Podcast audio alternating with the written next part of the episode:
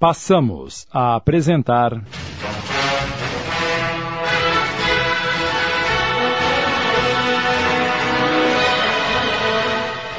Confidências de um Inconfidente. Adaptação de Amilcar Del Chiaro Filho. Coordenação de texto, Sidney Carbone.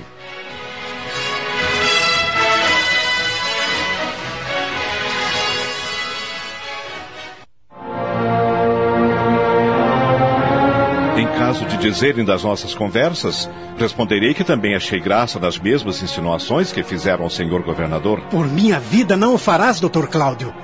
Tensionas brincar com fogo? Não conheces o quanto são cruéis os homens? Podem ficar quietos vendo-nos sofrer, ignorar nosso silêncio, mas não ficarão inertes diante de uma acusação de tal porte. Promete-me que não o fará. E quem se atreveria a duvidar da minha palavra? Pela minha honra. Negar é o melhor, como já combinamos. Se todos agirem assim, os acusadores serão mal vistos, pois não nos podem pegar em nenhuma ação. Quem for preso negará, e se ninguém o for, melhor. Poderemos nos articular em condições melhores depois. E nossas famílias? Como ficarão se formos presos? Quem ficar de fora ajudará as famílias desamparadas e os prisioneiros pelo melhor modo possível. E que Deus nos proteja, amigos e irmãos. Primo, melhor reagir. Se o tivéssemos feito antes, provavelmente teríamos levado o comandante e as guarnições do Manuel Brandão e do Maximiliano Leite. Agora, como estão como grãos turcos da serra, não sei não. Será muito difícil trazê-los. E o alferes? Por que não retorna? Beltrão disse que temia que tivessem prendido Tiradentes, mas se tivesse acontecido, ele tomara o filho do alferes como se fosse o seu próprio. Eu temo pelos meus, doutor Tomás. Por mim, se preciso, darei a vida e que Deus tenha pena dos meus pecados. Acalma-te, doutor Cláudio. Tudo são conjecturas. Esperemos e confiemos em Deus. Ele tudo vê e tudo pode. Alvarenga partiu para São João del Rei, onde sua esposa Bárbara Eleodora o esperava ansiosa. E então, que notícias trazes? Os homens não querem se erguer. Só o Rolim tem ânimo. O Tiradentes, talvez, esteja preso no Rio de Janeiro. E Paula Freire está em diligências, amando do senhor governador. É, tudo perdido. São todos uns covardes.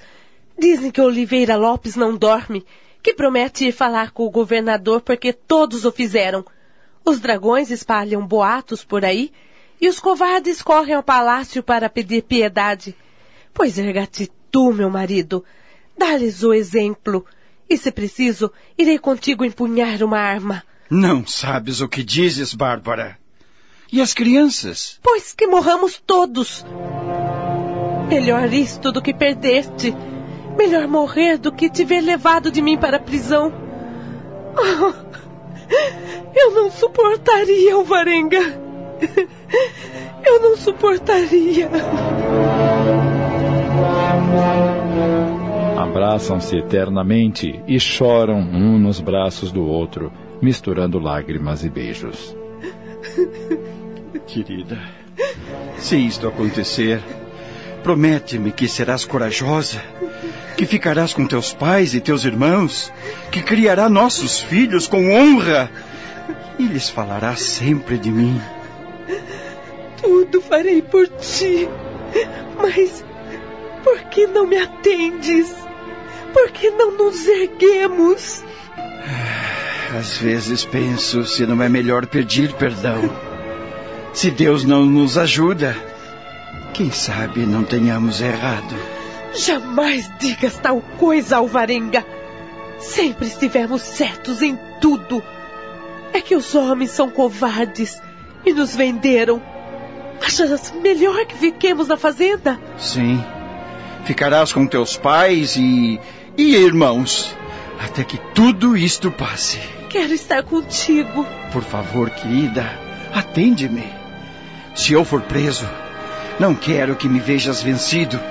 Não suportaria nem a visão dos meus filhos nesta hora.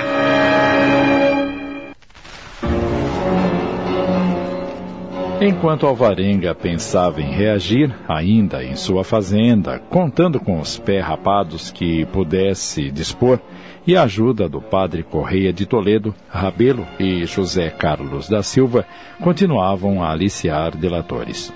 Muitas coisas ruins aconteceram. O vice-rei nomeou juiz e promotor para promover a devassa em relação à denúncia de Silvério. Tiradentes foi mantido no calabouço do palácio sem ser interrogado, esquecido por alguns dias, pois o vice-rei se preocupava em mandar tropas para auxiliar o governador das Minas Gerais. Enquanto isso, Tomás, cheio de maus pressentimentos, vai à casa do mestre Lisboa.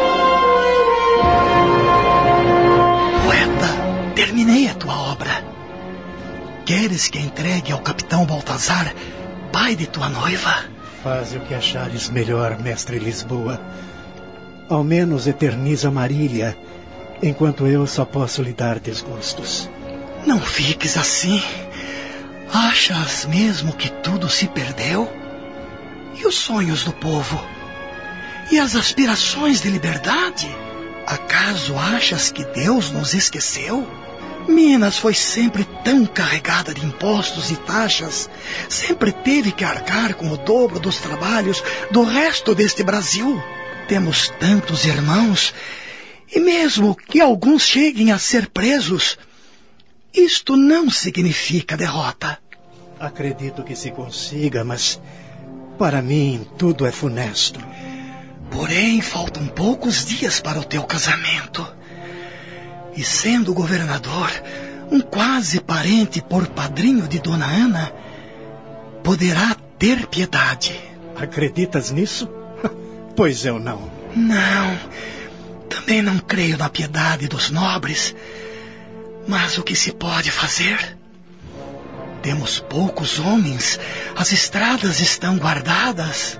É esperar e lutar com todas as armas à disposição. Terei que usar as armas da minha sabedoria, do meu discurso. Mas as entidades que me protegem me preveem coisas funestas. Sinto a presença de minha irmã e minha mãe.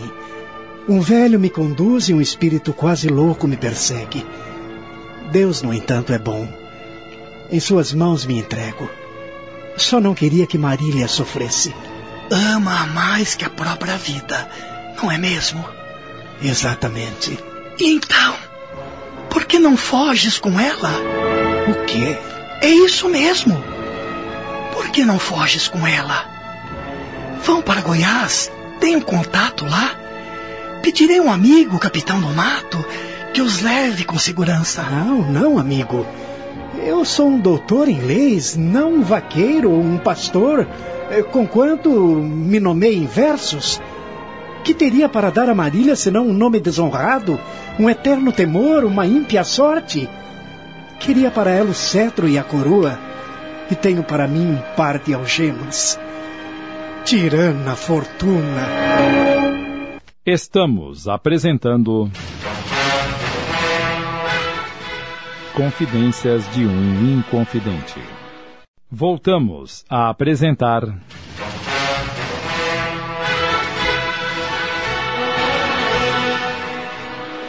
Confidências de um Inconfidente. Adaptação de Amilcar Del Chiaro Filho. Coordenação de texto, Sidney Carbone.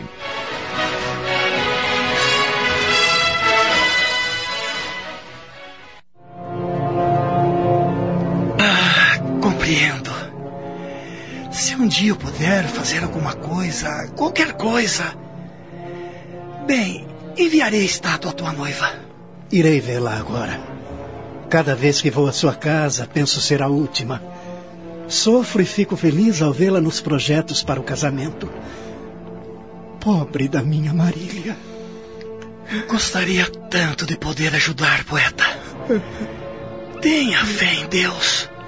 Ele não nos desampara. Olhe para mim. Sou quase um monstro. Mas Deus me deu um filho que é minha esperança. É nestas pedras que desabafo a minha dor e despejo todo o amor a Ele. Um dia, a boa morte me levará, e a ti, E a ela também. E ninguém mais os separará.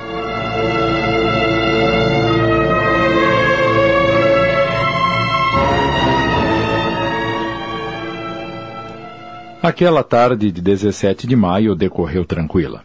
À noite, Tomás estava a descansar com as luzes apagadas quando ouviu um barulho na frente da casa do lado, a de Cláudio Manuel, e foi à janela para ver o que ocorria. Viu um vulto embuçado, de certa forma familiar, conversando com Cláudio. Tomás saiu pelos fundos para indagar do amigo que estava ocorrendo. O coração de Tomás dizia que o vulto era Marília, e Cláudio quase confirmou isso. Tomás Saiu pela viela escura e viu que soldados a cavalo também perseguiam o embuçado. Ele conseguiu interceptar a sombra e. É mesmo você, Marília? Estou tentando avisar os conjurados que tudo está perdido. O quê? De devem queimar todos os papéis que podem comprometê-los e fugir antes que seja tarde demais.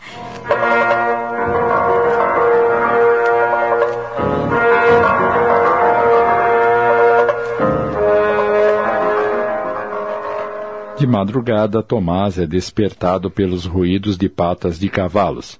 Sai à janela e vê os milicianos comandados pelo tenente Rabelo que vieram prendê-lo. Marília narra o nefando ato da prisão de Tomás e os seus desdobramentos. Tomás foi algemado e colocado sobre um cavalo, sabendo que não iria para a prisão de Vila Rica, mas levado para o Rio de Janeiro. Ele fez várias perguntas ao tenente, mas este manteve-se calado. Teriam que passar próximo ao sítio da cachoeira e Tomás solicitou encarecidamente ao Rabelo para que pedisse ao governador para recebê-lo, pois queria muito falar com ele. O Visconde aqueceu em recebê-lo. Sinto que nos vejamos em tais condições, Dr. Tomás. Vi-me forçado a tomar atitudes que meu coração deplora. Mas minha posição e meus brios de homem exigiram-me tais ordens. Possa Deus e vossa mercê perdoar-me e provar a todos que as acusações que pesam sobre o senhor são infundadas. Que acusações são estas, senhor Visconde, que não as pudesse responder na Vila Rica? Por que precisais me enviar ao vice-rei na calada da noite? Nada posso adiantar porque essas determinações são obediências que eu cumpro. Acredito que não provarão nada contra o desembargador e que possamos nos ver em melhores circunstâncias. É, Rabelo, solte as algemas. Não há necessidade.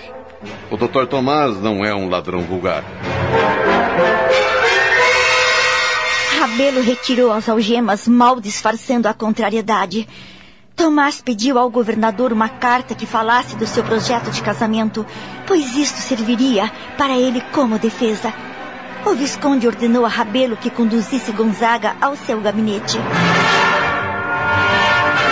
Depois de escrever a carta, revelou que recebera grave denúncia contra ele por parte do desembargador de Sabará, Dr. César Caetano Manite, e disse ainda: Sinto muito que os projetos dos teus amigos tenham tido um malfadado fim e que eu tenha sido indicado para derruí-lo.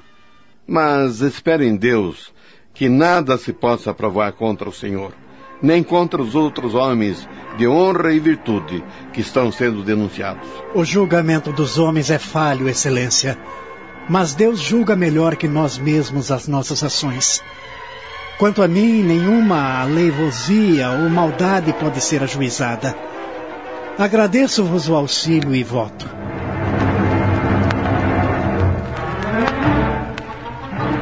Atraídos pelo vozerio e barulho dos animais da escolta, apareceram no gabinete do governador a viscondessa, sua esposa e o senhor Maciel. Este estava apavorado, olhando Tomás sem acreditar. A viscondessa, embora contra a vontade do marido, dirigiu a palavra a Tomás, lamentando seu infortúnio, e perguntou se ele queria algum recado para a noiva. É uma gentileza que não esquecerei, senhora viscondessa Maria Rosa. Diga a dona Maria Doroteia que quem soube amá-la tanto na aventura terá em sua lembrança o único conforto na desgraça. Dona Maria Rosa prometeu que lhe daria o recado, o que confortou o prisioneiro.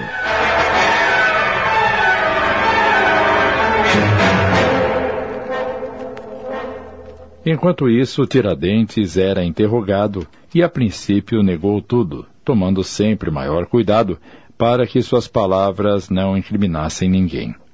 Quando amanheceu em Vila Rica, o escravo de Tomás foi levar a Marília a caixa de canela com a joia e um bilhete de seu amado que dizia: Alma minha, se receberes esta caixa, saibas que estou preso. Este é o mimo que te daria no dia dos nossos esponsais. Jamais o delegaria a qualquer outra. Teu terno e desesperançado noivo, Tomás. Acabamos de apresentar. Confidências de um Inconfidente. Minissérie em 15 capítulos, adaptação de Amilcar Del Chiaro Filho, da obra de Mariluza Moreira Vasconcelos, ditada pelo espírito Tomás Antônio Gonzaga. Coordenação de texto, Sidney Carbone.